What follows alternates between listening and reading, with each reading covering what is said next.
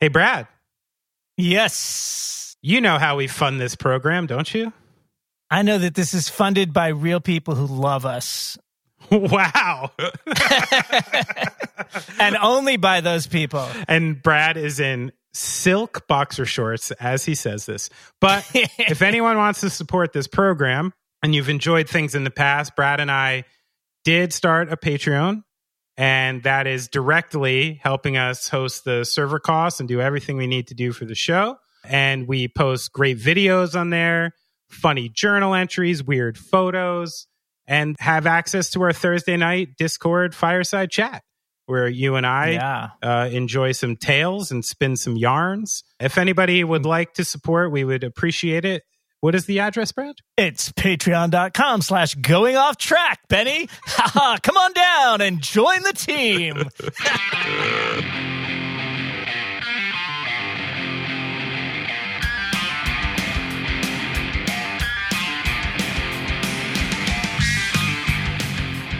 I think I got in a little trouble on Instagram the other day because Jared Hart, you know, singer of Mercy Union Scandals, posted this tremendous photo of him the other day. He does like his yearly photo shoot with our buddy Greg Palante. I didn't notice during this pandemic he was growing a heck of a mustache. You know, the thing Right. is, it's serious, it's thick. He looks good. Yeah, yeah. And I wrote in the comments, I was like, ooh, fine cock duster you got going on there. and I was like, this is going to be the comment of the century. Like, I thought it was really going to go off well.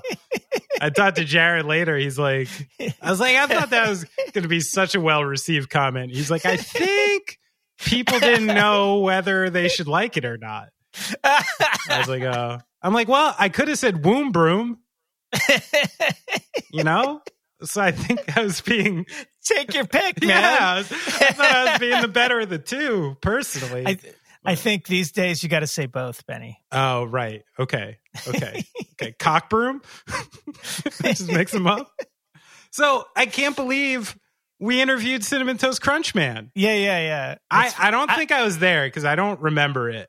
Um, it must have been a touring one for me. But for reference to anyone who's listening, this great story came out last week, which really blew my mind. I honestly went into this story with great depth because of how crazy it was. So someone opens a box of cinnamon toast crunch and apparently finds a shrimp tail.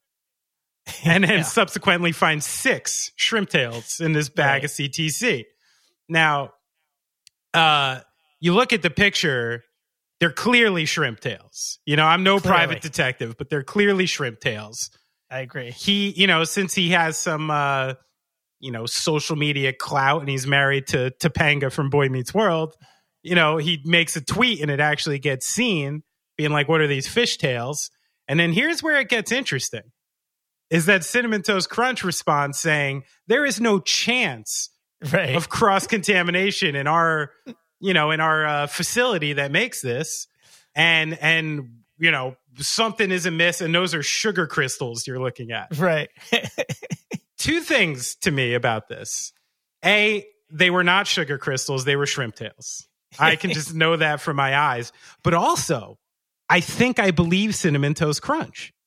I actually believe that like there would be no real reason for six shrimp tails oh, to absolutely. contaminate like a General Mills line randomly, and only one box had tails.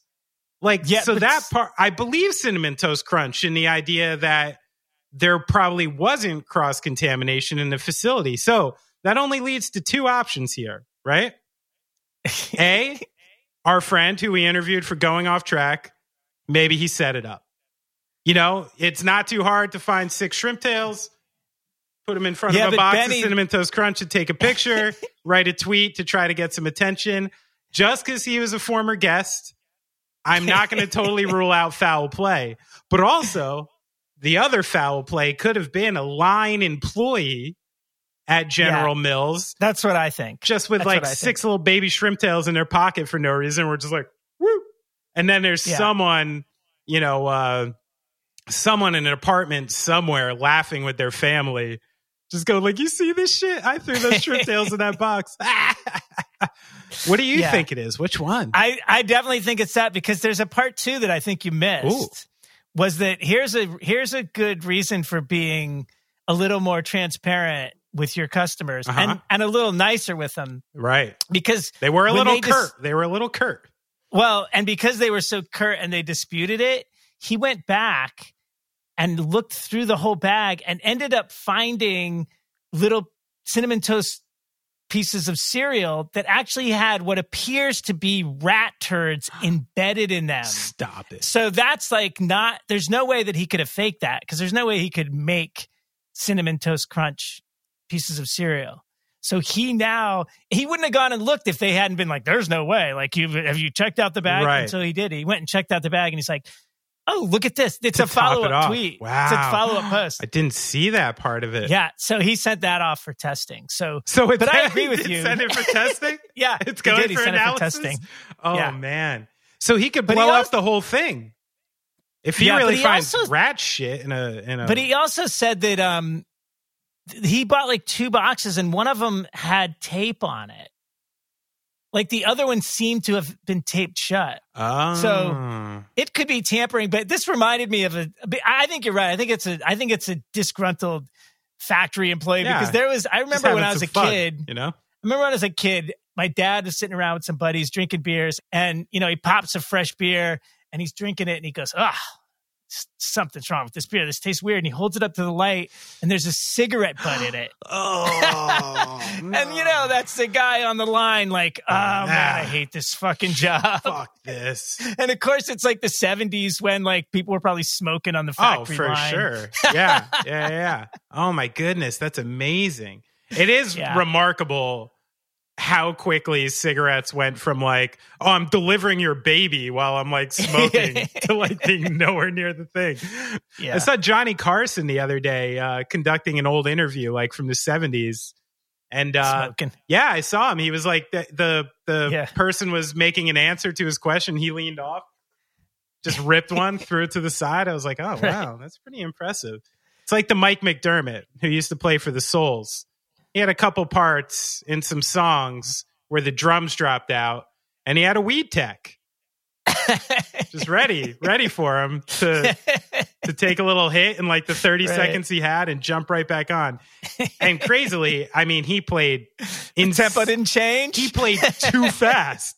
He played Right. insanely fast. So I don't even want to know what Mike McDermott was going to do without weed. It would have been nuclear assault style stuff. oh shit. Yeah, wow. the cinnamon toast crunch conspiracy. I used to love that cereal. I did. Uh, Who is it? Nathan Nathan Van Horn Yeah, thanks, Nate. sent us the message. Yeah, thanks for that. Saying that uh that we did interview him, which which you should have remembered, but I didn't. I didn't. I was aware of the story. I never looked at the guy's name. I just was, you know, was looking at the social media. Too funny, man. Well, this interview with Brian was fantastic, was it not? Yeah, it's very fun. This is really. There's some great stories. yeah, some great stories. He's such an insightful guy. Um, you know, I think really like selfish. You know, this is the kind of guy like he's like kind of knows exactly who he is, Yeah, which is very refreshing. You know, it's not Yeah. like when he's answering questions, he's like, "No, I'm confused about what I." He's like, "No, no, no, this is exactly what's happening." And and He's- he's got kind of like a very well reasoned response for what he's doing. I was also relieved to hear like another touring musician be like, "Yeah, like the road just freaks me out." right. And the more and Right. more I like think about it, and the farther removed I'm getting from it, you know, especially now that I'm like been sheltered in place and all my weird routines are even weirder than they were, you know, three years ago. I was like, I was like, oh, it's Uh. true. And the thing I remember is like, I was just telling my wife last night, it was, there's, you know, I have dozens and dozens of tour stories that are like really fantastic, wild, semi insane stories that I love telling now. And I wear them as like a badge of honor. but- right. At the time they were happening, if I'm really honest with myself, I wasn't having fun. Yeah, I was nervous. I was anxious. I was scared. I was like all those things, like running the gauntlet of emotion. You know what I mean? At the time. And I'm not, I'm just like him. I'm not one of those people who can just like brush it off. You know what I mean? And like go on with it and this and that. It, it deeply affects me. And even when somebody asks me to do a tour, even if it's a great tour, my first reaction always is just anxiety right off the bat because it's like I got to go through this like series of mental gymnastics on like, okay, how am I getting there? What am I using? Who's there? Like, where are these places? And I have to go through these like steps to even feel comfortable. So I see all these people like tweeting, like, get me the fuck out of Los Angeles, put me on the road for a year. I'm going crazy. And I'm kind of like right. in the background, like, uh, I don't know. I don't know. I kind of with Brian on this one, maybe. Uh, maybe I should start a booking agency or something, huh? Oh, you'll get back on the road. No, nah, I know. I know. I have no choice. I have no choice. It's it's where I belong. And I even came up with another. You would like this since I know you're uh you like to be, you know, a little deprecating about drummers. I understand that. but, you know, there's some reality that's come into play in the last couple years, which is like it's finally true that to some degree a drummer like me has become more expendable than he used to be. And I used to make the case that real drums will never sound as good as sample drums or programs. Well, it's not really the case anymore. They sound fucking great. They do. And I know that my friends who write songs can play guitar to a click and press one button on their uh, program and it'll run a sample that kind of sounds like a semi shitty drummer. You know what I mean? But it sounds good enough, you know? And where I'm like, I'm like, if this was actually like a not great, like 17 year old playing drums, I would believe it that it's not a machine. So that being said, you know, I have a reality to it. There is some truth to that. Like, like the, the technology hadn't caught up yet. Now I'm getting to the point where I'm like, okay, it's caught up. It's really good. But how many people out there are left in the world who can let their hair down, play really fucking hard, and cover like 14 Led Zeppelin songs? Right. That person is probably going the way of the dinosaur, right? So, yeah, but- so that being said, since the younger generation is maybe not attempting to do that as much, maybe it makes my old sweaty ass more of a, you know, a unique anomaly. Well, it does. And as somebody who's spent hours programming drums, yeah, it's much, much faster mm. to record any kind of live music with a real drummer than it is to fucking try to program it. That's true. Your ear comes back to that live breathing, like real sound. You can't really fake that because mm. it's an interaction too. If one guy sits down and programs drums for five hours, and then plays his guitar to it, it's never going to sound like the Black Keys or like the White Stripes. Sure, you know what I mean? Sure. It's never going to sound the same. I can't believe I executed this mental trickery and just got you to defend drummers for 120 seconds. I feel like I should put a crown on. This is great. Never seen this in Tape Op magazine. that's the what's that's what's so frustrating about it is you can't fucking get away from them. ah, we're like adult zits. Oh, sorry, you're addictive. Sorry, addictive. baby. Sorry, baby. Look, listen. I, you know, the way I always looked at it was this: is like I know I'm not going to get a lot of attention. I know that's the deal, but I know how to make people's heads move. I'm a head mover. That's yeah, my baby. job. I know how to make necks swing, and and yeah, I'm I'm still sticking to my John Henry story with neck yeah. swingers versus computers. I think the neck swingers are going to win. I'm with you. I'm with you. I don't think Brian would ever use a program drummer. No way, man. No way. he would get kicked out of the punk rock museum, which is very interesting part of this story. And that that story he told about the that Jersey band, the worst. I didn't know yes. anything about that. Wow, that was fantastic, man. Yeah. Um, I feel like we could have Brian on for a long time to just do like a Disgraceland style pod, oh, yeah. just telling us great punk rock stories, you know? Let's uh let's get into this. I feel like we've been talking for a while.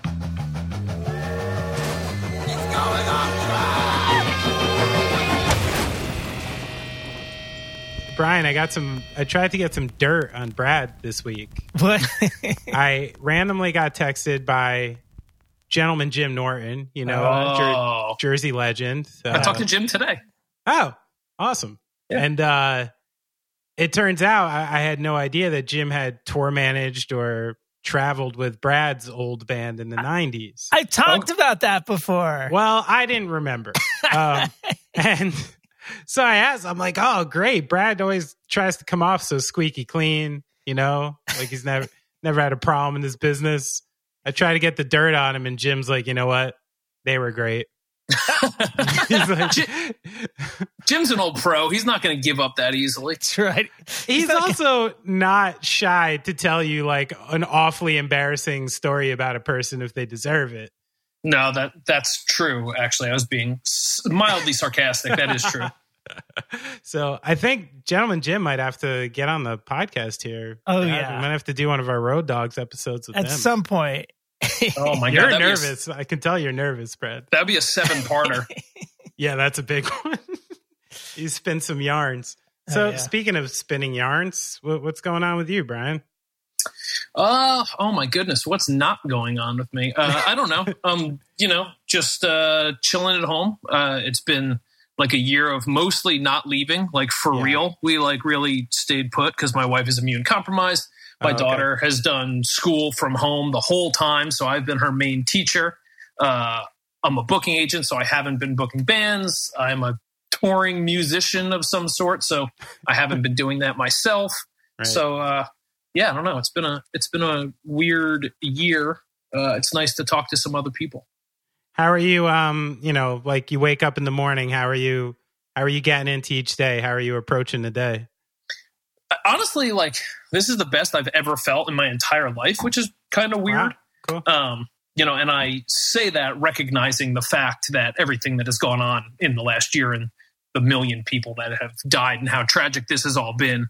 Uh, you know, I, I totally obviously understand all that and feel awful about it.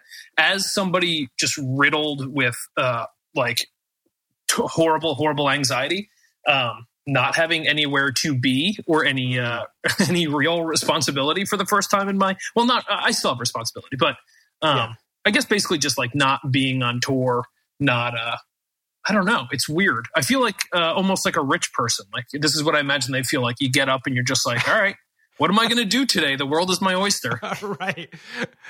Uh, where's I? I kind of had heard loosely that even though you tour a lot, uh, you know, when when the the Earth is opened up, but you have a um like a pretty crippling fear of flying. Is that is that still a thing for you? Yeah, it's become basically a crippling fear of leaving my house. Uh, Right. Unfortunately, um, yeah.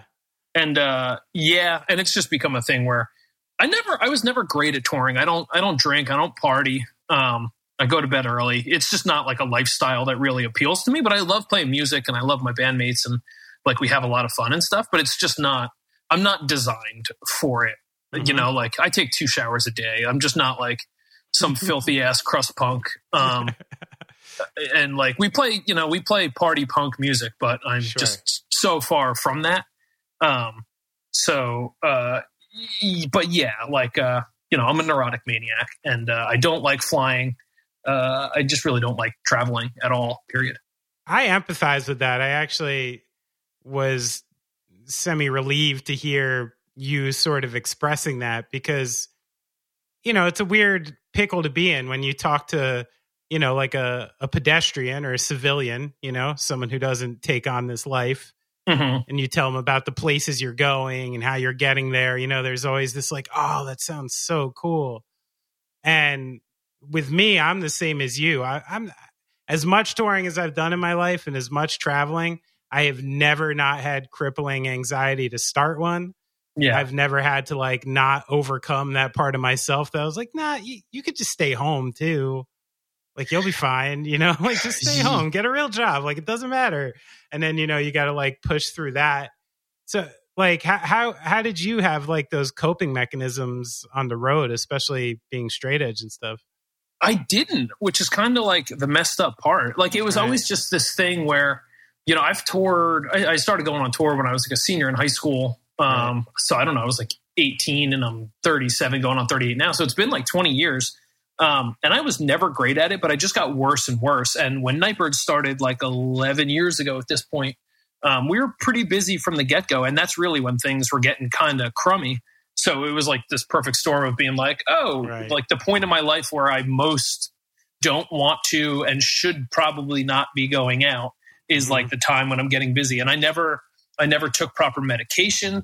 Uh. Like I didn't start, you know, I started taking Xanax like maybe five years into the band because I was just like, I just don't know what I'm going to do. I keep committing to these things, you know, four months in advance, and then four weeks leading up to it, I'm just an absolute mess, Sure. and then I can barely make it to the airport, and then it's just like, what? Why do I keep doing this? What am I getting myself into? And it's just one of those things where I don't know. Like when I decide to do something, I I just stick with it no matter what. So right. um, I would just be like, okay, well, this is what we do, and we're going to book, you know, tour. We're going to make three year plans, and I'm going to follow through on everything and never miss a show. And yeah, there was no coping me- mechanism. It was just like when I started taking Xanax, like that helped, but it was just like, oh, you're not supposed to take this every day, like, uh, and that's Mm. what it would be. It's just me in like a dazed state. Uh, you know, for eight hours in the van, and then kind of like flop out of the van and like kind of come to play a set uh, and I was like, this kind of sucks. Um, yeah. But that was the closest to a coping mechanism before I was like, oh, that's not how you're supposed to handle this drug. right. Well, it makes sense when the uh, the even ability to go play a show was off the table that it was uh, relaxing for you. Again, I say that in a, a way that I understand it personally. Um, do you think that was part of the reason you like started to transfer over into booking? Was you know the ability to stay in punk and stay in music without hitting the road? Yeah, 100%. I mean, that was kind of, uh, it was, uh, again, like another perfect storm situation. Like I got laid off from a family job that I was working at for, you know, 15 years. Oh, wow, what Um, kind of the- stuff?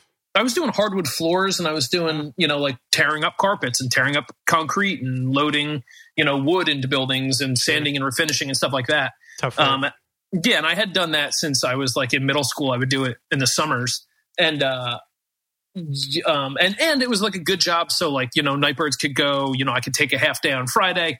We could go to like you know Baltimore on Friday, and then we could go to North Carolina Saturday, Richmond on Sunday. Drive straight home, go to sleep at six, get up at seven.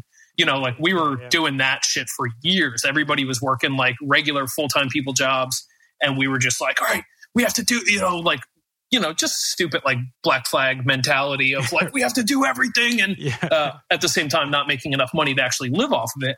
Um, but uh, yeah, so I was doing that forever, and then I got laid off from that job, and at that point I was helping the band Pears book some stuff, okay. and uh, it kind of was just this position where I was collecting unemployment for the first time in my life, and I was like, you know, because I was like unemployed, you know, just there was no funny business, like I Yeah. I was out of a job sure. and uh, like I'm not equipped to do much. I dropped out of community college to go on tour, and Hey, I was like, too. well, hey, all right, where'd you go to community college?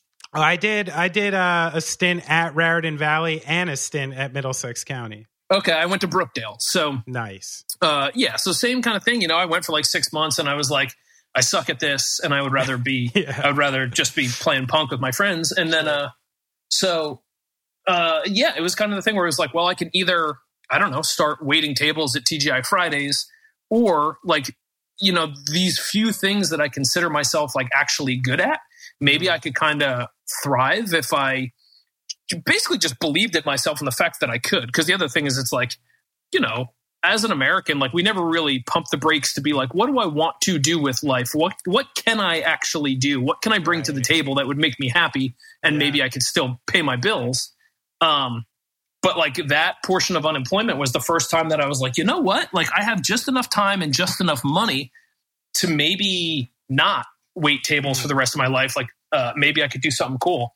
So then I started booking screaming females and like all this stuff because people just knew that I had like you know a good eye for that stuff and like a good honest reputation and everything. And uh, yeah, the booking thing kind of like just took over quickly. Um, yeah. and it it fucking worked. And I mean, there's nothing in the world that could possibly stop live music from happening. So it seemed like a, a you know a pretty safe bet. Yeah, it's like I could year. be a plumber. I could, you know, this, these yeah these industries will always be here. Yeah, yeah. I learned myself an honest trade, and nothing could possibly get in the way. Shit. What What do you think? Like, wait, I want to backtrack a little because that was really interesting what you said. So, uh, what do you think? Like, as far as work and life goes, you know, you choosing to operate your own business and something you enjoy almost is like un-American, like, yeah, which is sort of true. H- how so? I mean, I don't know. Somebody like me, when I was in high school, uh, well, again, I was working for family. I was doing hardwood floors, and I always saw that as being like, you know, I'm not, I'm not the brightest bulb on the tree. So if I can learn how to do this thing that my dad did and my dad's dad did, Sure. and uh, I'm, it's going to be available for me. Like, you know, it's not like I have to go apply for this job. It's, it's going to be available to me as long as I want to do it. So, like, you know, fuck it, I, I, I have to do it, right? Especially when it was like at the same time I was able to to go on tour and um, do all you know my dumb punk stuff on the side, and you know, uh, make decent enough money where I could be like, you know, buying records, but still, you know, like have a regular person life. I have a daughter, and you know, we bought a house and everything. So it just seemed like it was going to be sustainable enough um, until getting laid off, and then I was like, oh, I, I never, I did not account for that, right, uh, right. and that's when I kind of realized that I had no backup plan. I was just going to do this thing that I didn't like doing for the rest of my life because, you know, it allowed me to to basically do the things I did like doing. So Sure, when I was sure. finally, you know, the brakes were pumped and I was like, all right, I got a second to think about this. What if I were to do something I didn't hate for the rest of my life? right. uh, and that was a pretty weird realization. And like, I would stay up at night being like, can I actually do that? Like, why does it feel like I'm not supposed to do that? It feels like I'm doing Yeah. something wrong and weird, but like, Were you, you raised kind of in that mindset? Like, since you said it was like your father and father before him, this idea that you just, you know, this is a good job. You just take this job and work and put your head down and don't I complain mean, about that a little vibe? bit. I, I was never really like forced in that kind of way, but I also just, you know, don't have a ton of confidence. Um, like again, I wasn't great in school, so it was just kind of this thing where it was like, well, what else am I supposed to do? like if I sure. if I don't go, you know, serve fries at McDonald's, like I, I really don't know what else, like what else can I go learn? And on top of that, when it's already like, you know, my anxiety is awful, so it's like so many other things that potentially I could do. I was like, I can't go get a job where I'm going to need to be like traveling or I'm going to have to drive into the city, like any of that stuff. Mm, You know, Jesus Christ, I, it, just there was just no possible way. yeah. So yeah. when all of a sudden I was the light bulb went off and I realized I could do something in my underwear in my own house and like with my friends and do something that I actually love doing because I've always kind of loved like the Chuck Dukowski to Black Flag aspect of it where it's like you play an inter- integral integral role with bands that you really like and you like get to help them strategize and be like a part of a team Mm, uh, but you don't actually have to leave your house so right. it was kind of like this this brilliant thing that I was like, oh my god, and then it fucking worked, which is what the, the crazy part really was. It really did. And again, there's just nothing that could possibly stop it once once it got going. So Sure. what would you say? Like, you know, you've been in it a long time between, you know, booking your own bands and, and doing this as a career. What do you think, like, the most major differences from from now to 20 years ago? Be, besides for the obvious, you know, that we're emailing people instead of calling them. I guess the fact that um, you mean like within the the confines of like punk rock. I suppose, yeah. I mean, I guess for one thing, well, 20 years ago is a weird analogy because 20 years ago, what is it now? It's 2021. So, I mean, you're talking about like the one period in in punk where everybody was actually making money and putting out gold records and stuff like that. yeah. So, I guess in in, in that regard, it, you know, it, it's a it's a piss poor time to get into things, but Yeah. um, but I guess before that, any time prior to that, uh, you know, it was such, it was small, and no, you know, nobody was making money. I think at this point, like, there's a lot more, basically, just jobs because there's more people, Right. there's more patrons, and there's more money behind everything. sure. Um, but uh, I mean, that was probably a pretty large difference. You know, like a, I I can't imagine bands like you know the Necros or Negative Approach had like booking agents because they were just Yeah. driving, you know, calling somebody in the nearest city and going and playing in like a basement to you know fifty or sixty people. yeah, Um, think that probably started around then. It's crazy to think, right? At that time, you just assumed punk was now in the mainstream and it was just going to stay there forever. right. Like these bands got there, and you're like, oh, okay, cool. Now the avenue for punk rock is up there, and then yeah. and then the road kind of turned back around, didn't it? No, and I mean it was like such a secret thing at the time. And even if you, you know, were you know, even if you were privy to the information of what was going on in your town, if you lived in Boston and you knew about like SSD and the FUs, didn't necessarily mean that you knew that there was a scene in Austin, Texas, let Right. alone that there was a scene in Brisbane, Australia, or Sure. what the hell was going on in Japan. I mean, bands didn't go to Japan uh, until, you know, it, it, it- they weren't, you know, punk bands weren't going there in like 1980. I think, it, I don't remember who, but it was probably like Chaos UK or something going there in like the mid, early ish to mid 80s. Um, but that shit's kind of crazy to think about because I don't know, none of us were there for it. But for you, like, do you remember? Um, well, I'm sure you remember since it's so impactful for you. What was your like first punk record, first punk show, and wh- when did you when did you fall in love? Uh, I was in like the seventh grade, going into the eighth grade, um, and I remember uh, go, like over that I over the summer, like coming into school at the beginning of that school year, and somebody like had a mohawk, um, and they had like joined a band. It was my friend Eric Dean, uh, and I remember him like bringing uh, the first Casualties album for the punks to school, Cool. and like seeing like a jarring photo of like punks with like you know leather studded jackets and like mohawks.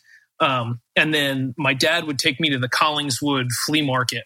Oh, yeah. and yeah going to collingswood. And at that point i didn't realize that like bands had more than one like more than one record. So i saw ramones mondo bizarro and i just thought it was like the only ramones record. Right, and uh, right. i took it home and i was like this is incredible. I get what everybody's talking about. Yeah, yeah. um, and uh, you know, it had all the classics that everyone knows, like Censorshit, um, and uh, you know, all the stuff that was definitely not playing on the radio at that time. right. Um, but yeah, pretty. It was pretty quick from there. You know, it was a typical story of like uh, awkward kid, sucked at sports. You know, like minimal amount of friends. Uh, couldn't really find my place in the world. So finding punk was kind of like the fuck you to having a place in the world. You know, it was just Sure. like, nope, this is where you land, and it it, felt right, pr- like pretty much immediately. That's awesome. Were you already into? I know you're really into kind of some some some oddball films and stuff like that. Were you into alternative culture prior to that, or was punk kind of opened the door to all that for you? Yeah, no, I mean that was that was the beginning of getting into any sort of like weird freak stuff. Right, um, right. You know, before that, everything. Uh, not that I wasn't like straight laced after that, because I was always uh, I was always a nice, friendly, calm individual. But like before that, it was like you know my mom forcing us to go to like church on Sundays and kind of just like doing the shit you're supposed to do, and then you find punk and you kind of like learn about the world, and you're like, oh wait, like a lot of this stuff is bullshit. Um, so yeah, that was the beginning of getting into like weird shit. What was your first show? First, first small show was like local bands. This band called the Pastabilities, like Pasca, Uh, That's a good one. Shit. or like you know like Possibilities, but Pastabilities. That's a good and they one. would yeah they would throw pasta into the crowd, and they were playing they were playing with a band called Society's Failure, which was like a street punk band from my school. So it was like the ska band from my school and the street punk band from my school were playing at the Stone Pony when the Stone Pony still had like bleachers and like a caged in bar. right. um, yeah. Right. and our friend's dad very drunkenly drove us to the show um, to go see these local bands. And then we went to that. And then I think we got like a postcard or something at that show for Warped Tour, which was going to be happening like in that parking lot like Right. two weeks later. Sure. And then we went back, and that's, you know, that was like Warped Tour 98. It was like, you know, NOFX, Bad Religion, and Yeah. Rancid, and All, and uh, that kind of stuff. And that's when it went from within two weeks, it was kind of like, wow, this is cool. There's seven people here that are also punks, Yeah, and like right. you know, most of these people are from our school. To being like, oh, there's five thousand people here. Like yeah, this isn't a tiny a tiny little thing. But then kind of you know like going back and finding like a small local like niche scene to be a part of and kind of going from there. it's so funny. We had Br- Brendan Kelly on maybe a month ago, and we were talking a lot about you know the Lawrence Arms, you know, going to battle with the Warped Tour and that whole thing, and you know coming at it pretty negatively. And I actually got some comments from people that were like, you know, I understand all that, but the Warped Tour is like this big thing for me. And honestly, consistently over the last month, I'm hearing these stories about a lot of people's like first entry into punk or the idea that there was other punks around was sort of like via Warped Tour. It's kind of making me want to, I don't know, want to step back from that righteous platform a little bit, you know? Yeah, I mean, I guess if I had five extra years on me, like that could potentially be my opinion. But you know, it was the same. yeah. It was the same thing with like the cheap like Punk-O-Rama compilations and like you know the survival of the fattest compilations. Like getting getting those for like I don't know three dollars or whatever they cost at like the local CD store. Because at that point, any other CD was like seventeen dollars. So if I was like, yeah. oh, I can check out 20 bands that I've never heard of between these two comps for a grand total of like six dollars. Yeah. Uh, and then, you know, oh, all these bands just played this huge festival that I saw. Um, it was a pretty, I don't know who the mastermind was behind all that stuff, but it was a pretty good one two punch. I remember like a lot of kids like in my school and like, um, like that kind of being their entry point because it it was it was ripe for the picking. It was it was right there. Yeah. Yeah. And I, it kind of seemed to line up with sort of like skateboarding and snowboarding and X Games and kind of the whole alternative thing just sort of like blowing up at once. Yeah, absolutely. And I mean, it wasn't necessarily everybody getting that stuff and then going out and getting like the Wizo album and like Right. the Bracket album yeah. and yeah, like sure. the the weird shit. A lot of it was just kids getting, you know, Punk in Drublic and Out Come the Wolves, and then the following year it, they were on to something else. Like I'm the dummy that decided 21 years later, you know, here I would be still listening to the same the same shit, right.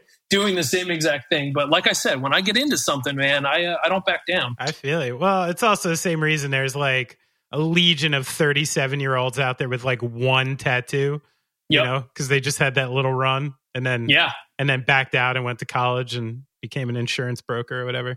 Um, so, Brad, you got to check out for a second. This section's going to get a little Jersey centric. I'm sorry. um, but you told me you're from uh, Atlantic Highlands area, right? So, Yeah. What's your take? Uh, are you Central Jersey or are you South Jersey? Where are you landing on that? I've always said Central Jersey, Uh huh. uh, South Jersey. When I think South Jersey, I've always just thought like sketchy, sketchy Yeah. South Jersey. Jersey Devil. Um, yeah. Uh, I mean, the Jersey Devil would be like one of the better sketchy things that South Jersey. I'm talking like you know bad bad people shit. Um, oh, you're talking like Philly. I got it. Yeah. no, no, I was no. talking probably more like Nazis and stuff, which there's I'm a talking lot more down not. there. Yeah, I'm talking more Nazis. It, get, it Um, gets pretty Nazi-ish the farther south you go in New Jersey. Yeah, I mean, like I don't know the proper statistics behind this, but I definitely remember hearing about like very high like clan population down there and shit like that. Ocean County, So- for some reason, it's got this crazy history with it. Yeah. See, that's even more north than I would expect and hope, but I, that's not like shocking to hear. Right. Um, but like, yeah, when I think South Jersey, I think like that kind of stuff. So I've always kind of lumped myself in. I've always just said Jersey Shore because uh, like, I can walk. You know, I can walk to the ocean. Um, and the town that I live in now that we have our home, like my parents live on the other. I grew up on the other side of the highway, so it's always kind of been like I've always been around here. Um, so I guess I would lean more towards Central. All right. Well, that that goes. Well, thank you for also recognizing that we exist, which is Sure. a, which is a problem, as you know. Um, Yeah. So, can you, since you're from down there, can you answer this age old riddle for me on what the hell the Jersey Shore sound is? Jersey Shore sound. I I guess again that might depend on like what era you're talking. When I think like Jersey Shore, um, you know, I think like bands like Underdog, uh, you know, because there was like a Belmar, Yeah, like Sure. Point Pleasant, Asbury Park, like hardcore scene. Hogan's Heroes.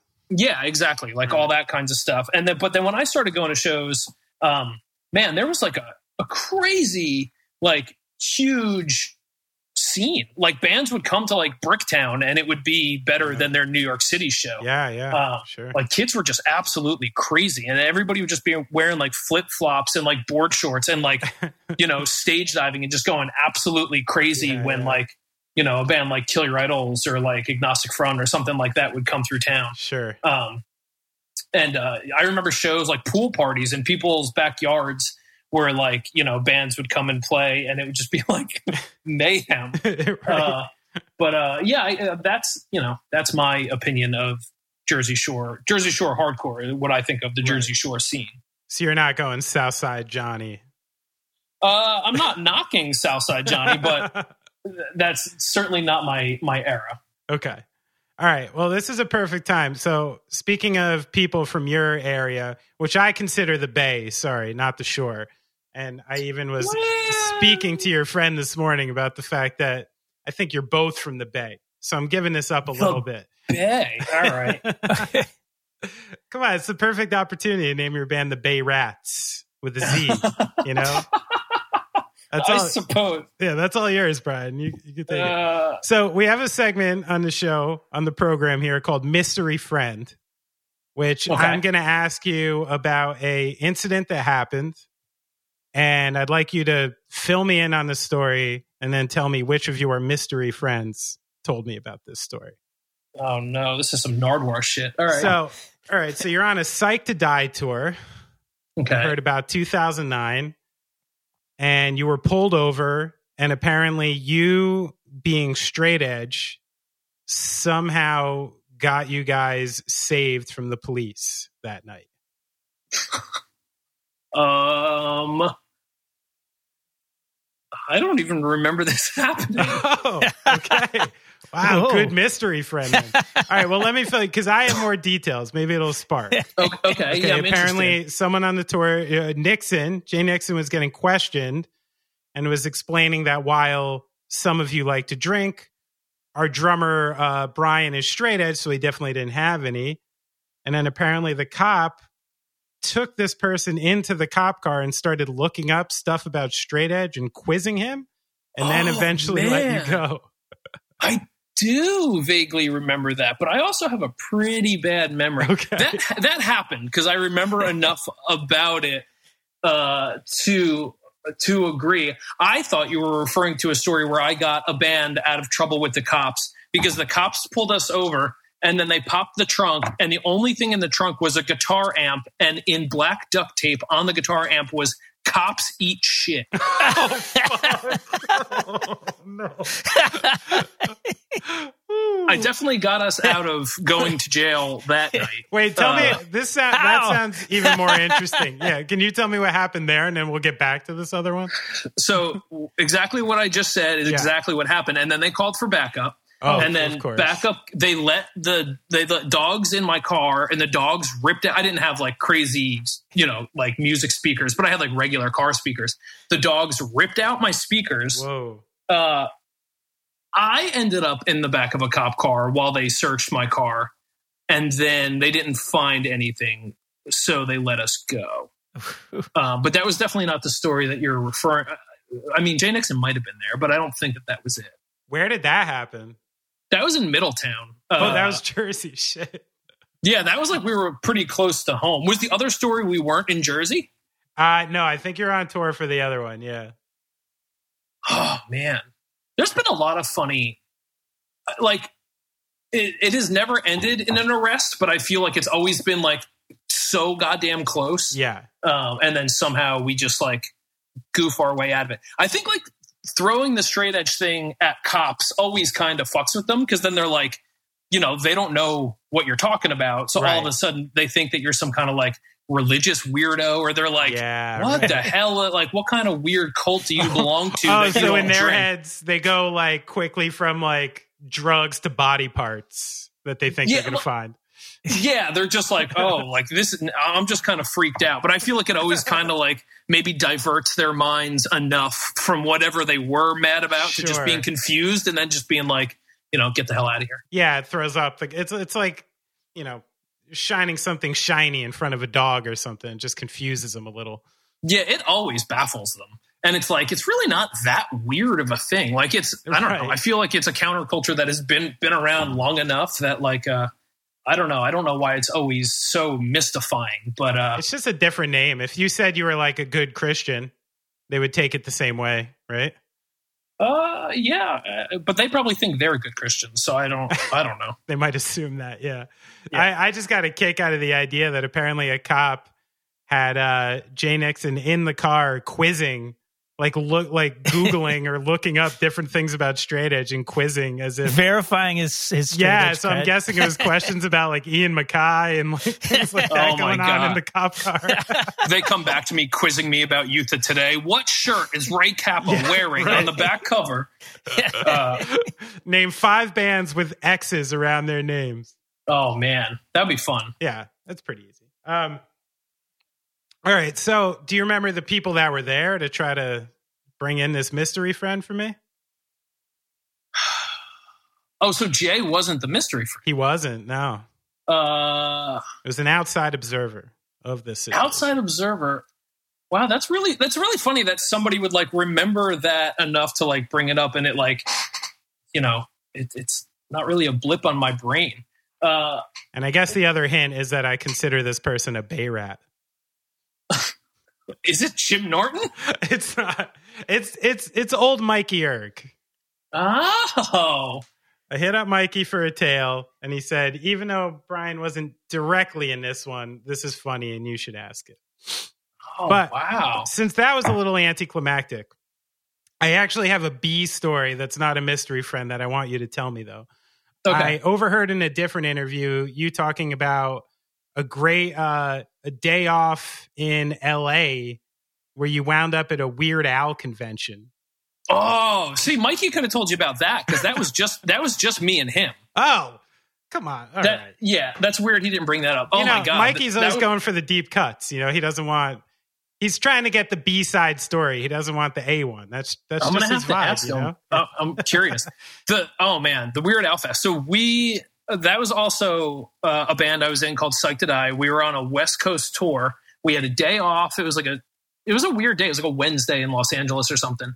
And uh, what's the big LA State Fair? The Orange County Fair. Mm, mhm. Um, and there was like a big Weird Al. I guess it wasn't an exhibit, but it was kind of like Weird Al based rides and like, uh, like yeah, there was a whole big section that was like dedicated to all this Weird Al stuff. Love that. So we were like, oh my god, we have to go to that. Let's look up the details. So while we're like looking up the details, we see this little thing that you can like.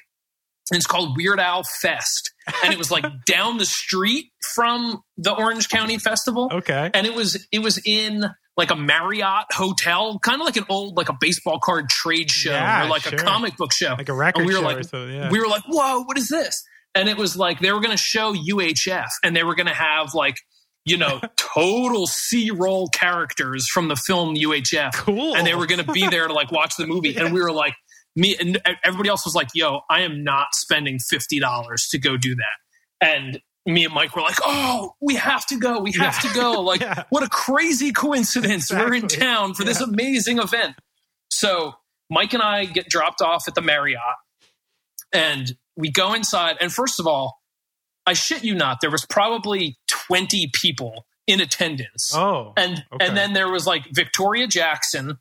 Um, there was like four or five people from from UHF, which was Weird Al. For those at home that don't know, is a terrific film. It's so uh, good. written, written, directed, and starring Weird Al Yankovic. yeah. yeah. Um, so we snuck in, which was like pretty shitty, but it was like fifty dollars. Uh, and we were on tour, and uh, we, we got there like pretty late into the event, so I think the door person just like wasn't there. But we like we like walked in and then realized everybody had like laminates and like bracelets, so we were Oh, just kind of okay. like folded our arms and like walking around real suspicious like.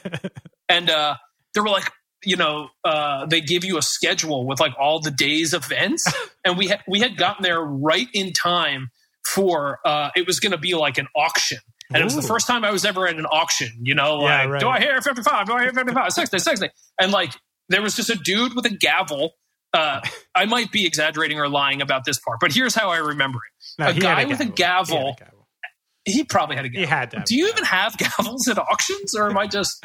Yes. seems like- Yes, Yeah. you do. Yeah. Yeah. You So would be I'm sure- foolish not to have a gavel. So he must have he must have had a gavel, and he's banging the gavel, and he's like, "Do I hear?" all right, So he's like, "The next thing up for auction is." uh Oh, the people at home are gonna make fun of me for not remembering what year Poodle Hat came out, but it was like uh, nineteen blah blah blah Poodle Hat tour jacket, and it was like embroidered and it had you know it was like so cool. It was like a varsity jacket with like the le- leather sleeves, Yeah. and he holds it up and this kid in front of us and me and mike are like holy shit like i did not think this is what this is. Like this is the nerdiest thing i've ever seen. And granted we thought it was cool.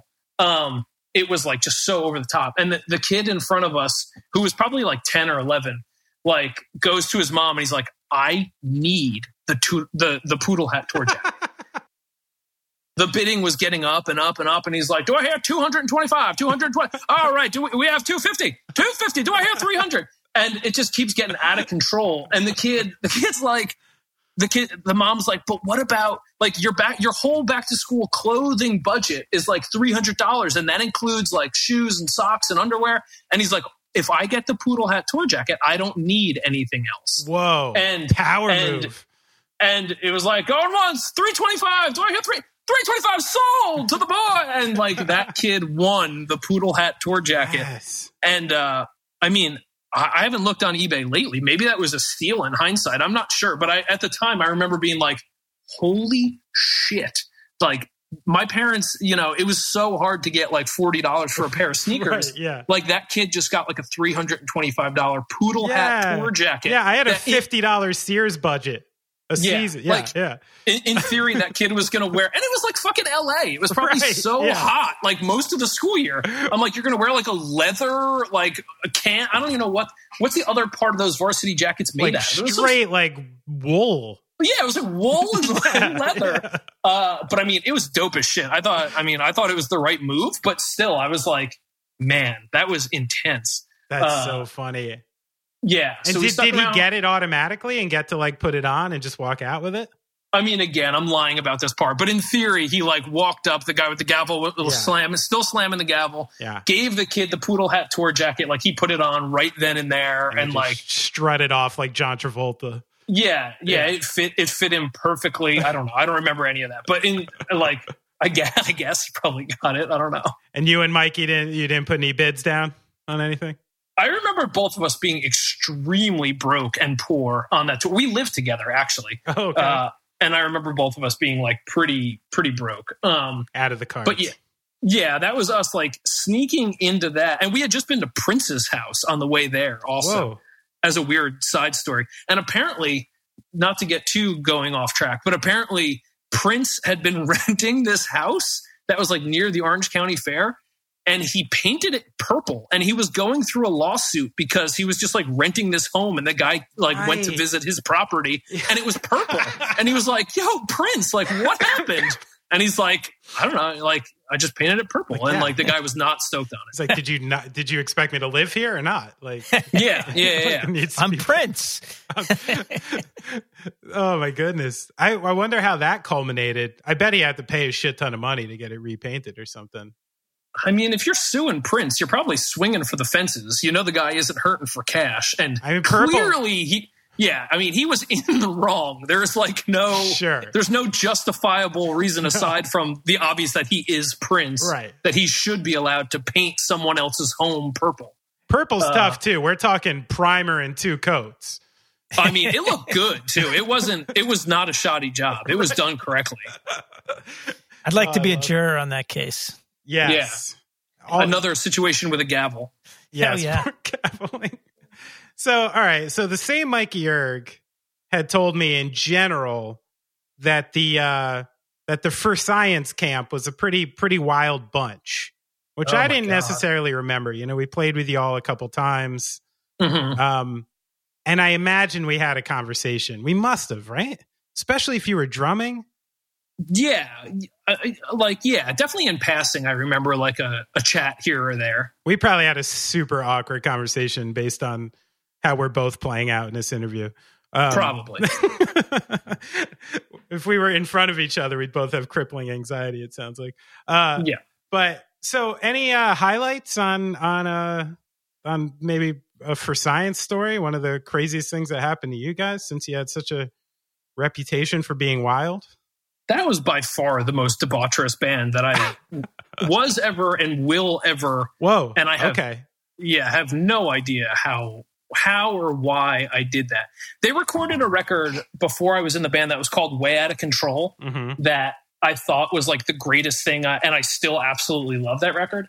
And it was enough where I was like, this record's so good, and I want to be in this band so bad. And then I joined the band, and I was like, this sucks. What have like, I this done? Is, like, yeah. And I mean, like, I wouldn't say stuff to throw those people under the bus, but like, oh man, yeah, just like a total mess. Like, I remember we were going to Puerto Rico with the Ergs. We were going to play a couple shows okay. and uh and our flight was like four o'clock in the morning or something so i had to go meet those guys in new brunswick at like 1.30 or 2 and i figured i would like roll up and they you know they'd be like ah you know i went to bed at 11 i'm just waking up and feeling you know took a little power nap and i'm ready to go.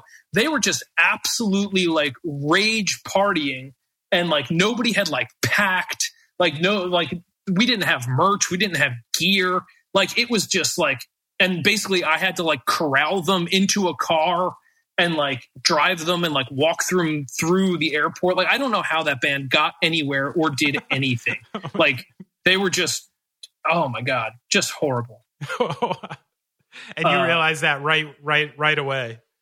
I mean, I had been friends with them, so I kind of knew that they were just like a mess. But, um, but they were also charming and funny, and like I was to you know put together enough that I was like, well, I guess I could just do all the responsible things. right. um, but then, yeah, I don't know. It was always like we'd play a show, and then we'd be like, all right, well, you know, we just played this show and we made like you know three hundred bucks, and it's it's like midnight, and I have work tomorrow because it's Tuesday, so.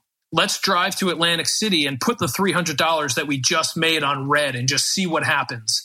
And then you know it would turn into just like it, it just I don't know. It was a disaster. I have I no like idea. that. I, you know, that's a Wesley Snipes move. That's I like it. I mean, it was cool, but uh, Oh wait, it you was- said you put it on red. yeah, Okay, yeah, never. yeah. No passenger fifty-seven Actually, references. actually, that, that's not true. The only thing we ever did was put it on even, uh, Oh. and we actually ha- we had a song called "Even." It was the first song on the Wow. album that I did with them. But yeah, like that is a strange bunch of people because I know very few people who play even on a roulette board. I don't, yeah, I don't remember how. I think it was just like I don't, yeah, I don't remember exactly how that. But I remember we would just always yell it. And we would just be like the idiots in the casino at four o'clock in the morning, just like even, even, like thro- throwing money down and just like running from table to table and just like Yeah. just being generally awful. Uh, Um, I remember this is just a totally off base story, okay. but I remember getting in trouble on. Oh, okay. So this is a two part ridiculous thing. We were going to play a show in New Hampshire, Mhm. and we stopped at some casino on the way, Okay. and somebody from the band got a salad, and they finished the salad, and there was still dressing left in the bowl. And they went back and put up such a goddamn stink that I think we got thrown out of the casino because they were freaking out that they should get more free iceberg lettuce to balance out the ratio of dressing because like somebody had fucked up. And to them just being like drunk and, and me just being embarrassed. yeah. And uh, then we got back in the van to go. And while we were like, you know, doing 70 up a highway, the back door of the van opens and a bass, which was not in a case, that I think we were borrowing, Oh. possibly from Katie from Vivian Girls, uh, like flew out the back of the van and just like smashed down the street. And I just remember us like pulling over and like running down the highway, like dodging cars to grab the bass Oh, like man. and then driving home that night and we were borrowing somebody's van and like we blew a tire. Oh, So instead of like ch- changing the tire, we took the whole rim off and we just threw it down this mountain. what? Like not realizing that like a rim on a Oh, car no. is like a really expensive thing. So somebody had to come and like put a whole new rim and tire on the car. And then, um, or no, we just, I don't remember what we did. We put on some kind of like fucked up donut and then, uh, like just drove it home. And it was like Super Bowl Sunday and we like didn't give a shit. We were like, all right, let's just give the van back and like this fucked it. It was just, I just feel like I was always apologizing. That's like all that that band was for me was like constant state of terror and apologizing. yeah, yeah. Wow, that's intense. Yeah, it And was a and- disaster. I, I mean, I can't imagine lending out my van and then it coming back without the rim. I can't imagine anybody lending us anything. I mean, in that one story, we somebody's bass flew out of a 70 mile an hour vehicle and we launched somebody else's rim down a mountain. and a George Costanza style tirade about about salad and dressing. I could only picture That- George doing that. That I just happened- can't believe a, a drunk punk rocker like was complaining about not getting enough salad. yeah, no, he was not. He was not pleased, and that happened again. Actually, when we were in Puerto Rico with shaved ice and like the cherry syrup that would go with the shaved Yeah, ice, delicious, like yeah. finishing the ice and being like. This is bullshit. Like, there's still so much Wow. cherry syrup. Like, you owe me more ice. And being like, what are you? This is like a dude with a street cart. Like, what are you doing? What what And- did, did this member have some kind of like Rain Man styled OCD or something? I mean, I don't think so. It's Uh, just like seven year old boy stuff. It would, yeah, but it would just be so matter of fact. Like clearly, this person is in the wrong, and we'd all be like, "What are you talking about?" um, yeah, I don't know. It was just like, but that moment kind of like embodied my entire experience in that band. Yeah, that's perfect. Well, thank you for going off track with that story. I appreciate it. You're welcome. Well, I'm going to go off track one other way, and then we're going to get back to the fun. Okay. Okay, But I need to ask you something. So the song "Life Is Not Amusement" is really it's one of my favorite punk songs. Um, Oh, thank like- you so much. Like almost ever, I would say, um, because you know, Night Birds musically is just right up my alley. I mean, I could listen to your rhythm section play all day long. Uh, Me too. I love it. But you know, there's a line in that song. You think I'm sick, then you better believe I'm facing day like an incurable disease, which I fucking love. That song struck a chord with me. But one of the things I'm thinking, you know, I, I follow you on Instagram, and I know you have a daughter. I have two kids. The thing I'm wondering about, because it's something I think about a lot now, is how do you reconcile like the way you feel and how you're projecting life to your kid? Like, I kind of shudder at the idea of like my kids reading my old journals and seeing like where my head was at at certain times in my life. And you Yeah. kind of have it like publicly. So how, how do you how do you reconcile that with like with like what you're saying but also trying to you know carve a decent avenue for your daughter? Shit, I didn't really think about that till like right now. Oh, you just fucked him no, up. I don't know. I mean, uh, I don't know. I never gave it much thought. I do remember literally writing that song when she was like three weeks old and I hadn't slept in three weeks. And uh, That'll do. like- Yeah. yeah, my wife was going through some really bad postpartum depression and like, uh, it was pretty genuine. Life was not amusement. Uh, I love my daughter more than anything in the world, but the people that talk about like enjoying the first six months of having a kid is bullshit. Like that. I, I can't Yeah. think. There's not many. Like, I'd rather do a six month prison stint than like have a baby from zero to six months. Like, uh, oh my god, it's just it, it's it's survival. Like that's all that it is. It's boot. It's boot camp. Right. Um, but uh, yeah, I I guess I don't really have uh, a great answer to that uh, other than lying. But Right. um, uh, I don't know. I never, I never really. I guess I really didn't give it that much thought. Uh, just assuming that she would just never hear it or care, because that probably happens more times than not. Like we're all afraid that, like, oh my god, my kid, like, my kid's not going to want to hear my fucking record. Like by the time she's like fourteen and she's like, you know, she's going to want, she's not going to want to hang out with me or like listen to my band. She's going to be so embarrassed by my band's existence. right. Um, but I guess if she if she checks it out, then you know, I, will do the only thing I can and and blame it on her, pretty much. I love that. I mean, the one thing I think about is that like, you know, a, a bunch of the things we've discussed in this episode, which are kind of the things that maybe like you know turns you punk to begin with, right? It's like this discontentment and feeling out of place and kind of being able to see the truer, sometimes more negative side to things. And even though that's reality and even though it's my reality, it is my instinct to be like, all right, what do I have to do to keep that away from my kids? You know, like yeah. what do I have to do to keep that imagery and that feeling of discontent? Because even though at this point I'm 40 years old and I survived to this point, so I can look back on it with a bit of a badge of honor, you know? But sure. like a lot of people I know took the same course and didn't exactly make it out the other side, you know? So that's where yeah. I wonder, I'm like, I'm like, all right, I love punk. I love hardcore. Half the shit I wear and have on my walls is just this really like gnarly kind of negative imagery and stuff. And I'm sure. like, how do I do that? Which I think is rad and important, but also kind of like be like, you know, there is this other path if you want to just be happy. yeah, and I mean, I think it took like actually having a child and actually experiencing all of those things to kind of be like, oh yeah, because you, I don't, you don't think about that stuff until you go to pick up your daughter from school right. and you realize the shirt you're wearing is wildly inappropriate. like something that you're like, this isn't weird. My shirt says group sex on it, but there's nothing odd about that. Yeah, yeah, And then you're like, oh shit, like it's been a long time since I've had to care what anyone else thinks, but right. like my daughter is going to be in this school system for quite a bit of time, and I don't need these people thinking that I'm a complete maniac.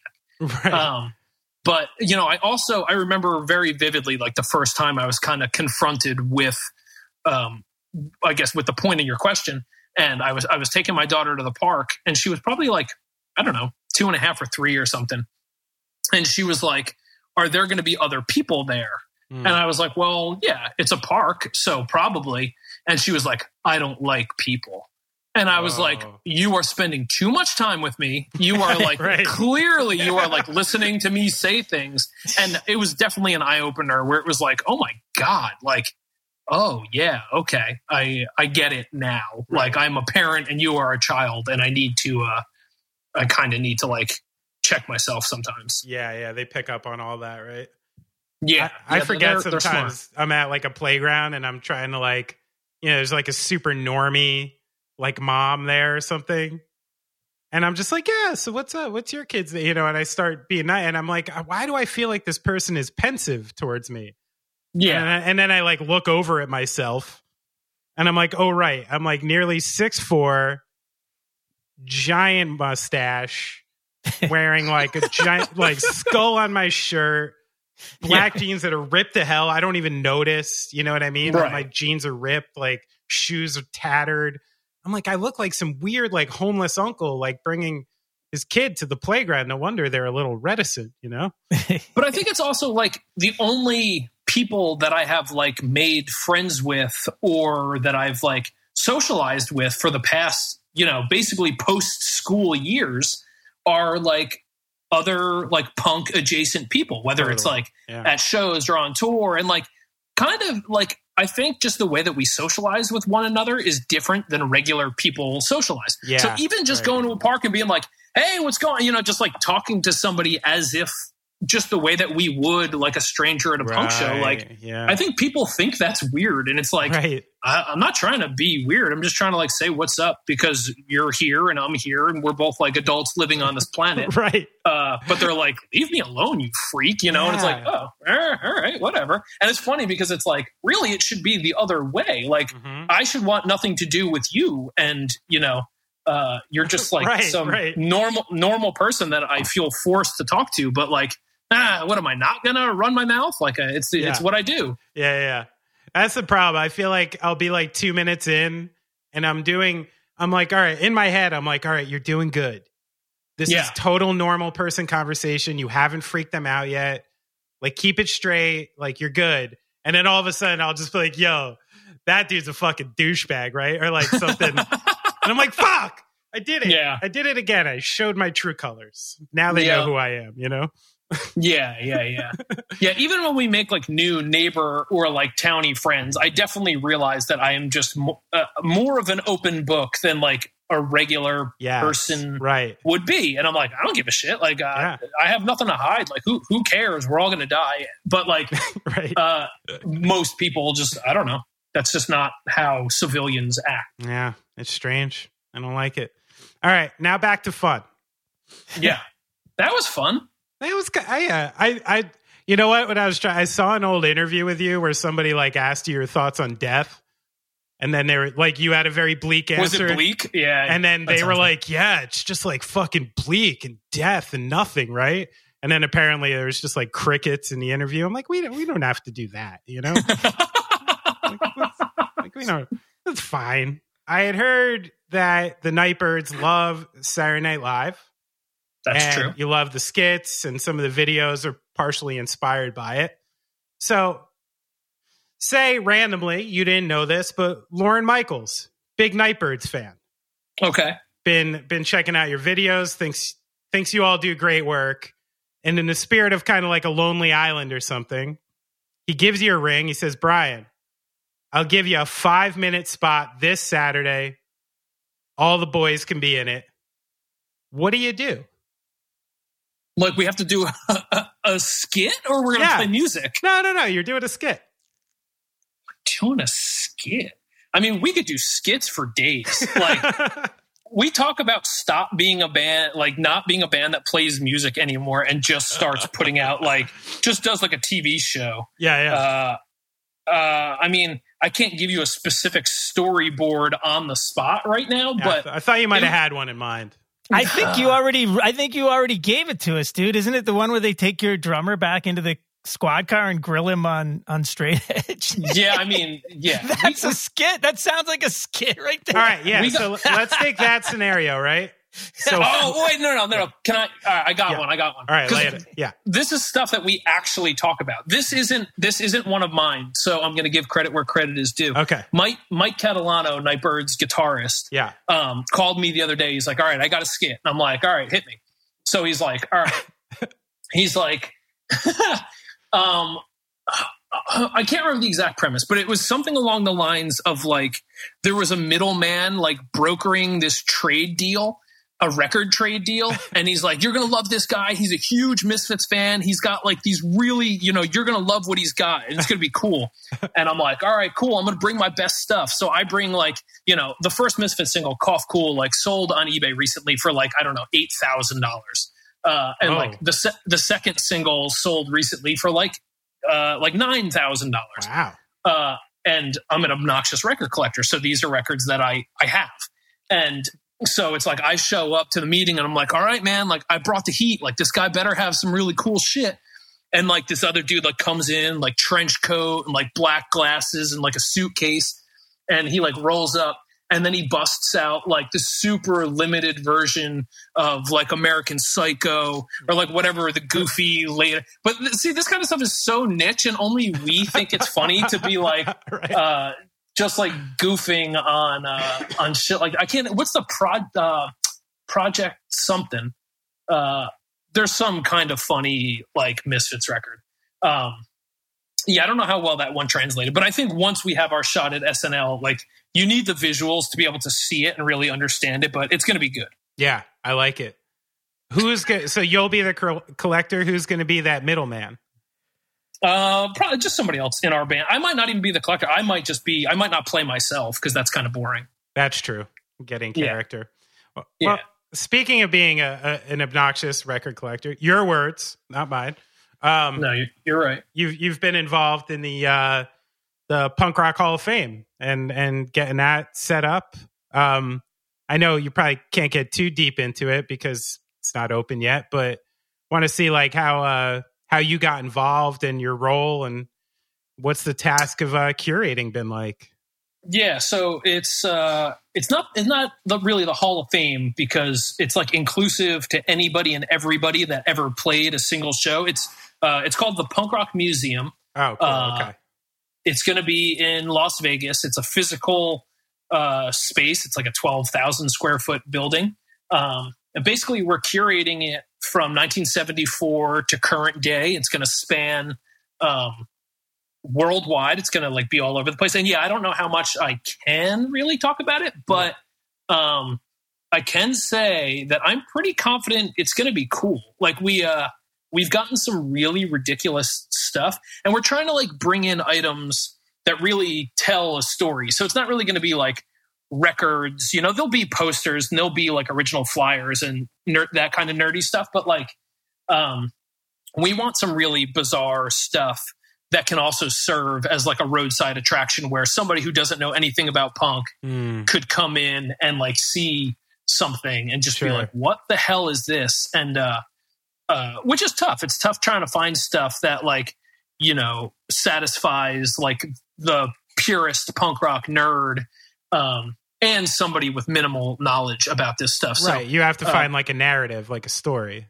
yeah, well, like like any other museum, you're going to go in and there's going to be stuff where you're like, oh, I know that, and then there's going to be stuff that you've never heard of or you don't know. And the idea the idea is to like learn stuff and Right, see sure. you know actual artifacts and like uh, you know we're going to put the history out there and um, Is it going to know, be hope- done like uh like chronologically? it was so far i don't think that's been fully fleshed out or determined but i think the idea is for it to be curated by um, decade um, so you know 70s 80s 90s and today I love it. Uh, and and who's the uh, who's the greatest person you've gotten to speak with so far? I Me? mean, probably yeah you probably you Yeah. Look at that. Well, you are on the phone with Brad Goop right now. we haven't spoke yet That's true. Brad, what do you have to put into the Rock and Roll Hall of Fame?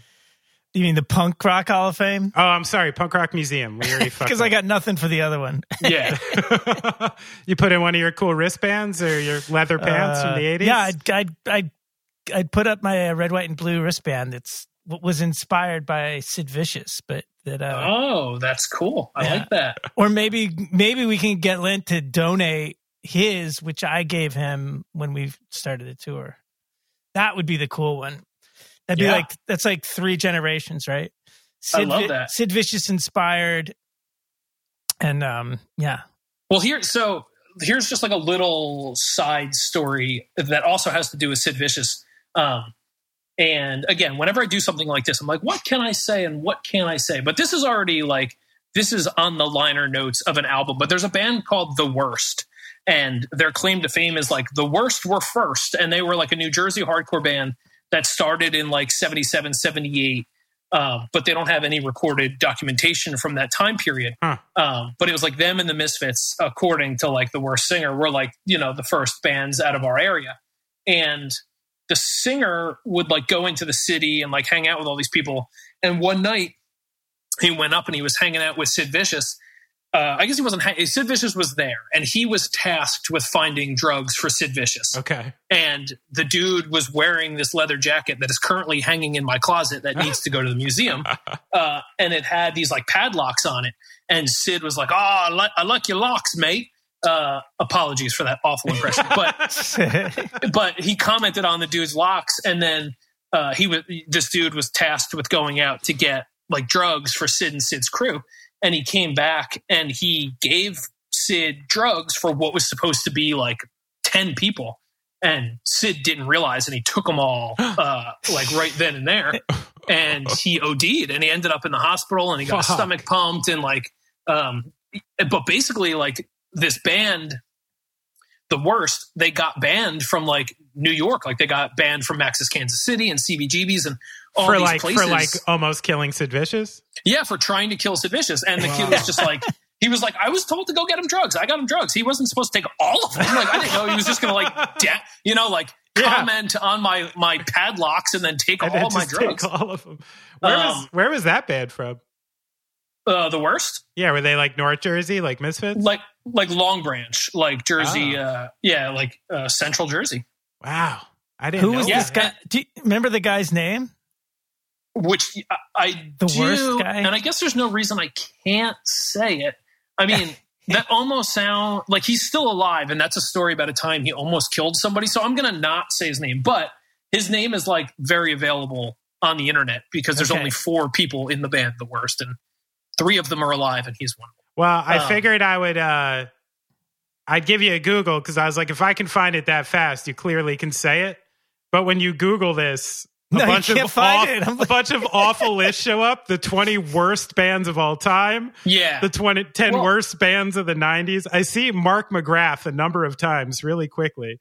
oh, that's rough. And that, but you know what's crazy is it's also like from for, New as, Jersey.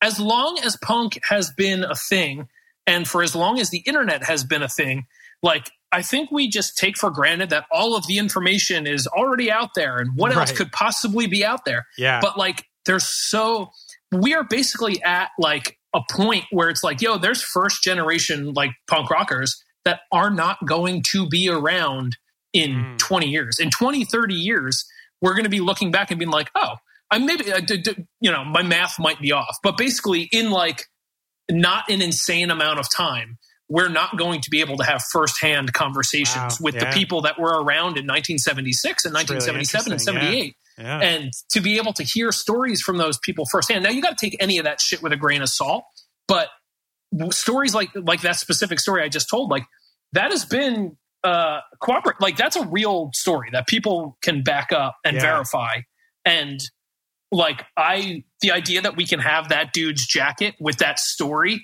in a museum that somebody can walk through and be like you know i don't know who this band is but i know who sid vicious is i know who the sex pistols are sure. and the fact that this happened and then what's even crazier is when the worst got banned from new york they they did a, like a power pop single uh, called the ba- under the name the bad guys and that's kind of what got their door back into the clubs Ah. because they would send the single to the clubs and the clubs would be like all right you can come play and then they would play a set of worst songs wow. I think shit like i mean that's the kind of stuff that like keeps me up at night because i just think it's like the greatest thing in the world. And i yeah. like the history of all there's just so much incredible history for this like 50 years subculture. And the fact that there isn't a place designated to be able to go and learn about this stuff i mean like it, it kind of just has to exist. Like again this stuff is deteriorating and vanishing and these people are deteriorating and vanishing. And uh you know I, i'm glad that it's kind of finally being put together and resources are being used to uh I don't know, to like educate people and to learn. I I think this shit's just the coolest thing in the world. So hopefully Yeah. other people feel the same way. Totally. I just imagined the other day, I was thinking, I'm like taking myself back to my mom's apartment, trying to think of the walls and the way I think and stuff.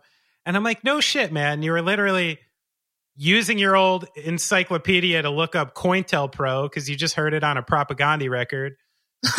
and then yeah. I'm staring at like this giant six foot Rage Against the Machine poster with literally a a burning fucking monk on Yep. it. You know what I mean? Like like with this ultimate sacrifice. Like you are around these such serious imagery and such serious stuff. Um, yeah, really. It, it's not a surprise, I guess. It at least offers some perspective that otherwise, who knows when and if you ever uh, are like for like I don't know. I know tons of people, and again, it comes back to like the cop being like straight edge. What's that? And it's Right, like, well, right. I don't know. Maybe if it's some shit that you found when you were in high school, you wouldn't be a fucking cop, and you'd be like, yeah, you know and it's like you know people that are like a vegetarian like eat turkey it's thanksgiving and Yeah. it's like you know these are like people that have just never you know taken a beat to think about like oh yeah maybe there are things that are worth considering or you know uh, you know again like pretty just gen pop like punk thoughts but i don't know like before that it it makes you be like oh maybe i don't believe in war. Maybe i don't believe in Right. killing animals. Maybe i don't believe in this.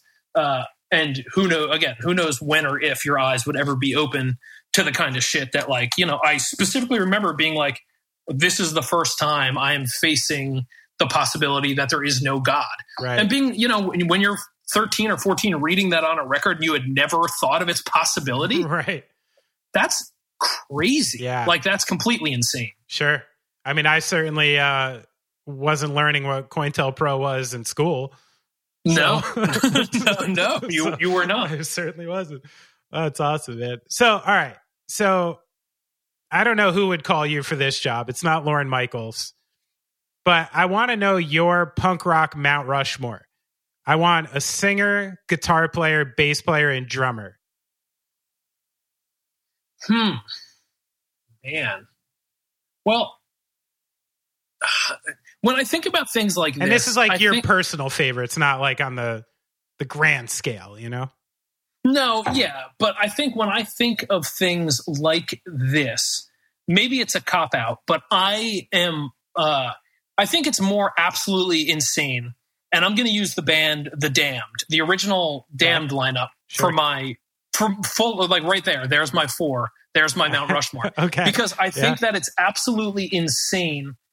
And it's kind of like the Beatles, like how those people found each other and like how that band um, just take away one of those elements and it would have been something completely different. Mm, But you mhm. get this like magical configuration.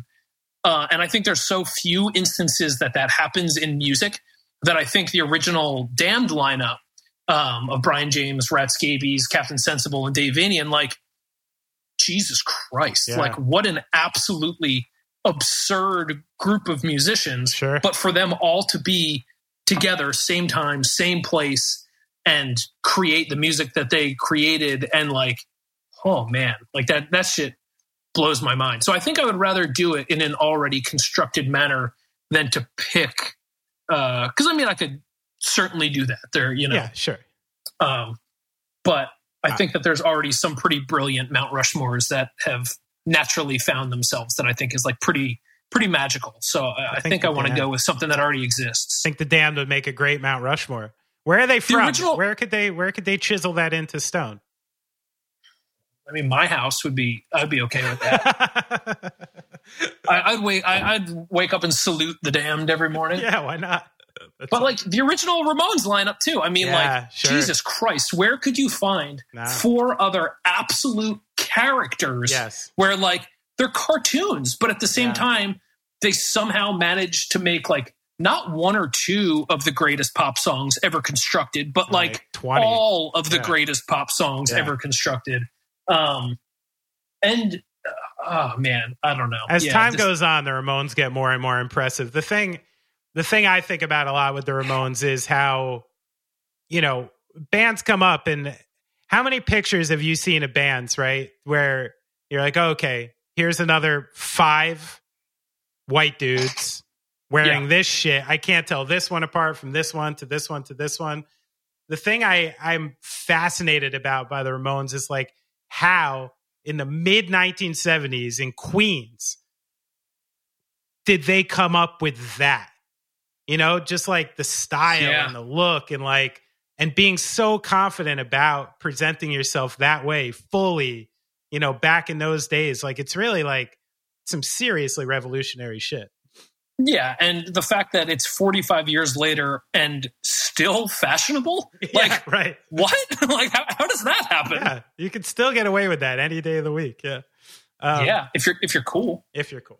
right. So roll credits. Your last one sort of had a a bit of like a ready to die Machiavelli sort of title. Is there uh is there anything brewing in in Night Bird's land? We have not all been in the same room since November 2019. Okay. Uh, we we played a show supporting the band Lifetime Mm, uh, in Asbury Park, New Jersey. right. Um, and then our guitar player moved to Australia for one of our guitar players moved to Australia for a little bit, and then COVID happened. So uh, everybody is like back at their regular homes. Uh, I got like a little home studio set up, and I've been writing a little bit. Nice. Um, but I think we all just went like so far in our own directions. Um, just kind of like you know hustling to make money through COVID and Sure. hustling to stay occupied and uh, entertained during all this stuff. Um, and we weren't going to do like virtual show. You know, we we- like I don't think any of us are like equipped to do that kind of stuff. So we just, uh, you know, I really stepped up my game, like buying and selling records. Like that was my thing that I was doing for like money, but it was also my entertainment Right. um, and you know, again, I'm just a collector nerd, so like people were either doomsday selling or doomsday buying, Right, um, yeah. in, in the past year. Huh. So it was like kind of you know interesting to be in the middle of that. uh, and then the museum stuff happened, and that's been like really fun and exciting, and uh, definitely takes a lot of time. Again, Sure. I'm doing all the school stuff with my daughter, um, but yeah, I don't know. It's again, it was like uh, my second time of being like properly unemployed to like pump the brakes and be like, what else? Like, what could I do? Right? What would I actually enjoy doing right Yeah. now? Not that I don't enjoy doing Night Birds as much as I loathe traveling and touring. Like, I, I love Sure. you know getting together with them and writing songs and stuff like that. Um, but it's been a good opportunity just for like pumping the brakes and um, just being like, what do I actually want to be doing? Yeah. And uh, you know, weird opportunities kind of like popped up, and uh, yeah, I like I like what I'm I like all the stuff I'm doing right now. You know, like I get up in the morning and I'm like excited to do stuff. It's it's pretty cool. I'm happy to hear it, man.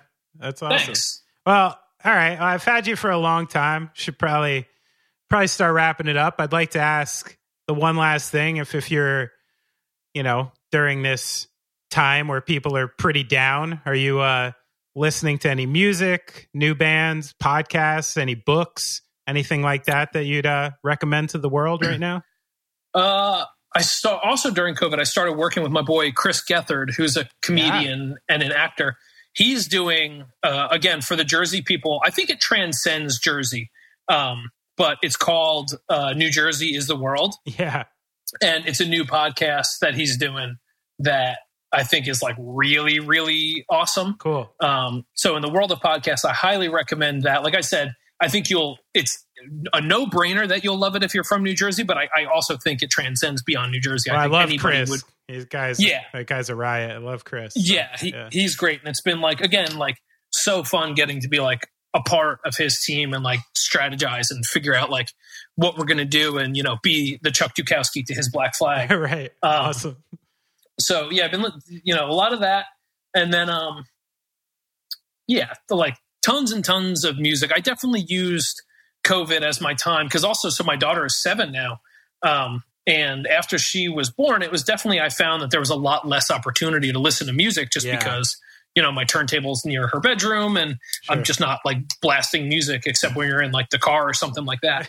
um, but between like the museum and between the newfound free time, definitely going back and just listening to like all sorts of weird, you know, 70s and 80s. There's just always new stuff to like discover Sure. uh, and have like a new favorite band every week, cool. um, which is just crazy. What's what's your most recent like unearthing? There's a band called I got this single the other day. It's a band called it's either Big Boy or Big Boys. And it was like a thir- a 13 year old kid from New York City in like 1983 or something like that. Um, that just put out this song, and the song's just about like rocking. Whoa. It's like it's so it's so sick. It's just this like 13 year old kid who's just like singing this like cool like uh really basic kind of like punk rock song, but just the kind of thing that you're like, how did I not know this existed? And there's a YouTube video to go with it. yes. Uh, I'll send you the link. It is Please. like yeah. yeah, it's like it's like Big Boy Derek something, but like these singles were all unearthed and they Uh-huh. like sell for a couple hundred bucks. And a friend of mine traded me one, and it's the kind of thing where you're like, am I actually going to like this, or am I going to like you know just because of what Right. it is? Yeah. And I think I just like it because of what it is. But sure. it's uh, it's it's definitely worth the listen. It's pretty ridiculous. That's awesome. I will definitely check that. Please send me that link. Brad, maybe I we could uh, will. intro the episode with a little of that audio. Oh, cool. Oh yeah, that's a good. People would be like, "What the fuck Like, is what this?" Like, welcome to the Night Birds. Welcome to Brian. Here you go. Yeah. I mean, if they like to rock, they're gonna like it. well, But I, you got to like to rock. I think most of the going off track listening audience likes to rock, I would imagine. Yeah. So, They rock. yeah, they rock. well, we think they do. All right, Brian. Well, thanks for taking all this time with us, man. I really had a blast talking to you. I'm glad we finally got to do it. And I apologize in advance for asking you to do this like nine months ago and then not hitting It- you up for like six and then It was literally like, "Hey, want to come to the city and do this thing?" And I was like, "I don't know. There's this weird virus going Yeah. around. I'm not sure going to the city right now is a great idea." yeah, it was And like, uh, yeah. it was like that. COVID was that fresh, so no no apologies necessary. Okay. Well, maybe one day we'll we'll chat in person and I appreciate talking to you. You, you got a great mind. Thank you so much. I really appreciate you guys having me. I had a really nice time.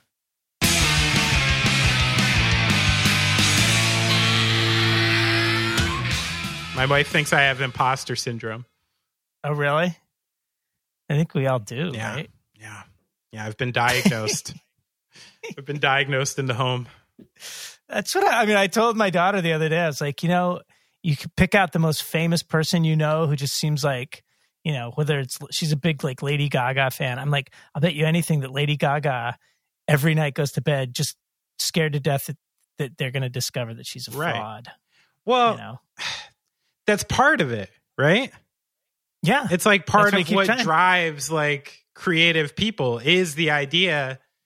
I don't know. I think I actually learned that at some point, which is like, yeah, I don't think I belong here.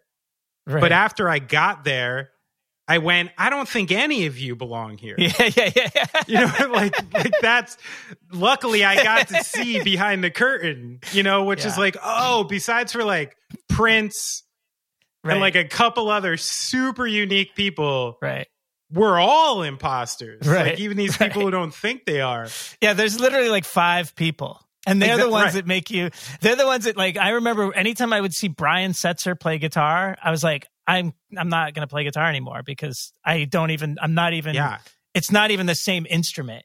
It's almost Like, like, I don't know what I'm doing. Yeah, I think it's almost like the you know, people would call it like a psychological issue or something like an imposter syndrome, but at the same time for a musician or an artist, it's kind of humbling, you know, this idea that like no, you don't belong here.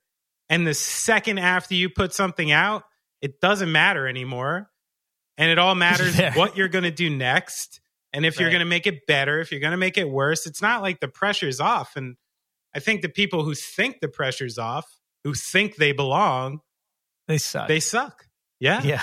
yeah. Like there's something to it, you know? So I don't Yeah. want to tell people to have an imposter syndrome, but every step of the way for me with like any success I had, I was like, this is ridiculous. This is ridiculous. I don't belong here. But then I'd think about it for half an hour and I'd go, you don't belong here. Neither do you. You're a fucking jamoke. Like, like you're one baseball practice away from being a total fucking jock. You know, like, like, like this is, you know, you just walk around these rooms and I don't know. No one knows anything. And it always comes back down to the Operation Ivy lyric, right? All I know Which- is that I don't know nothing. right. It's it's prophetic. It might be the smartest lyric in music history. That's it. I believe that. I believe in it. I bet Brian likes Operation Ivy. So Brian, I don't think he has an imposter syndrome. He just knows No. exactly what the deal is, you know? It's like I'm a punk singer, this is what I can do. I'm going to book these bands, raise my seed. I know it. know it. But he's a cool guy. Another one of those interviews I got off and I'm like, "Oh, I hope I can hang out with Brian one day." yeah. He does he is that kind of guy. I also was raised going to those record shows that he talks about, you know, like because my mom was a collector and she was a queenie, you know, and used to take me to these record shows. It would be like our weekend would, you know, our Saturday would be like, oh, we're going to the Marriott in Springfield, you know, for a record show in the basement, you know? Um, and I would walk around and I was little, I was getting into skateboarding but I was always sort of fascinated with like these guys who ran the tables. And it was always men. I'm not, Right. it just always was. Right. It was always yeah, men. yeah. And there would be these dudes who are like, you're like, they're kind of cool. Like they wear cool clothes, they have cool band shirts, but they're like kind of nerdy and awkward. And they just know everything about music, like possible. Like you can ask Right. any question. And I used to go up to those tables and be like, ah, I kind of like um like the offspring. Can you recommend anything?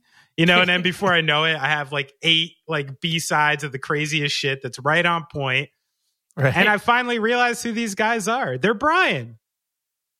and they're like, they're my buddies Little Mike and Jeff who run Black Gold. And these these people who are like, they're so committed to a romance that they know will never pay them.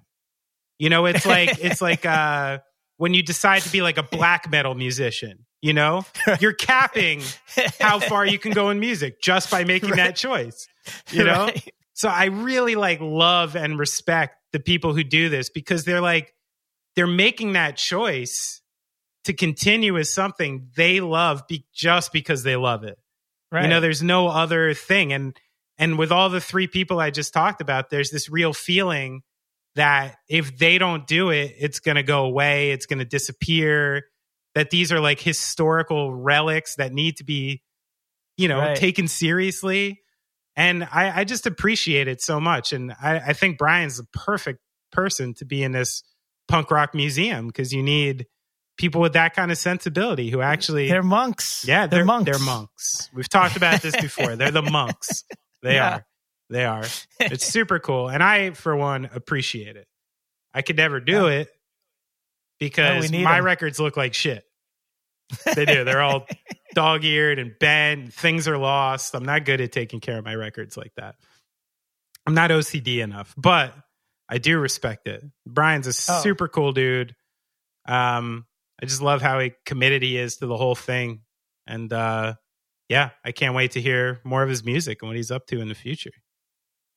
Yeah. And speaking of that, you can check in on him Instagram at Brian Gorsegner, which I'm sure I just pronounced pretty good. wrong. The only alternative is going French with it, Gorsignier. So I think, so I think you're right, probably. Um, and Night Birds, which is a little more complicated. On Twitter, it's Nightbirds without the eyes. hmm N G H T B R D S. I guess that's easy to remember. And then on Instagram, they are Nightbirds with two underscores between night and birds. So you got to do what you got to do. Um, There is there is a lot of weird in doing research for this interview. There is a lot of like funky nightbird stuff out there, oh, and God, it's mostly yeah. like three piece folk acoustic acts from like Arkansas called the Nightbirds. yeah, guys with vests. I think it's safe to say guys with vests. guys, two guys with a vest and one female fiddle player with curly hair. which I'm sure they're great bands too. But you know, check in, Yeah. check in with with Brian Sniper. They do all the weddings in Little Rock. Um, follow us at Going Off Track and, yeah, and patreon.com slash going off track. Give us a review on um, Apple Podcasts. I keep saying iTunes. And please, It's Apple Podcasts. Remember when you're doing reviews, if you feel like it, just indulge me and try to make it sexually explicit, please. Because it's fun. I'm still do you think there's a do you think there's a chance that we've gotten like a horde of reviews that were so explicit that they didn't make it into the feed? Hopefully. Hopefully. That's what I'm going for. I played that Oh. Silk Sonic song on drums the other day, and I just imagined myself as Anderson .Paak, those big glasses and the silk shirt with Bruno in front of me, Uh. just playing the keys. Mm.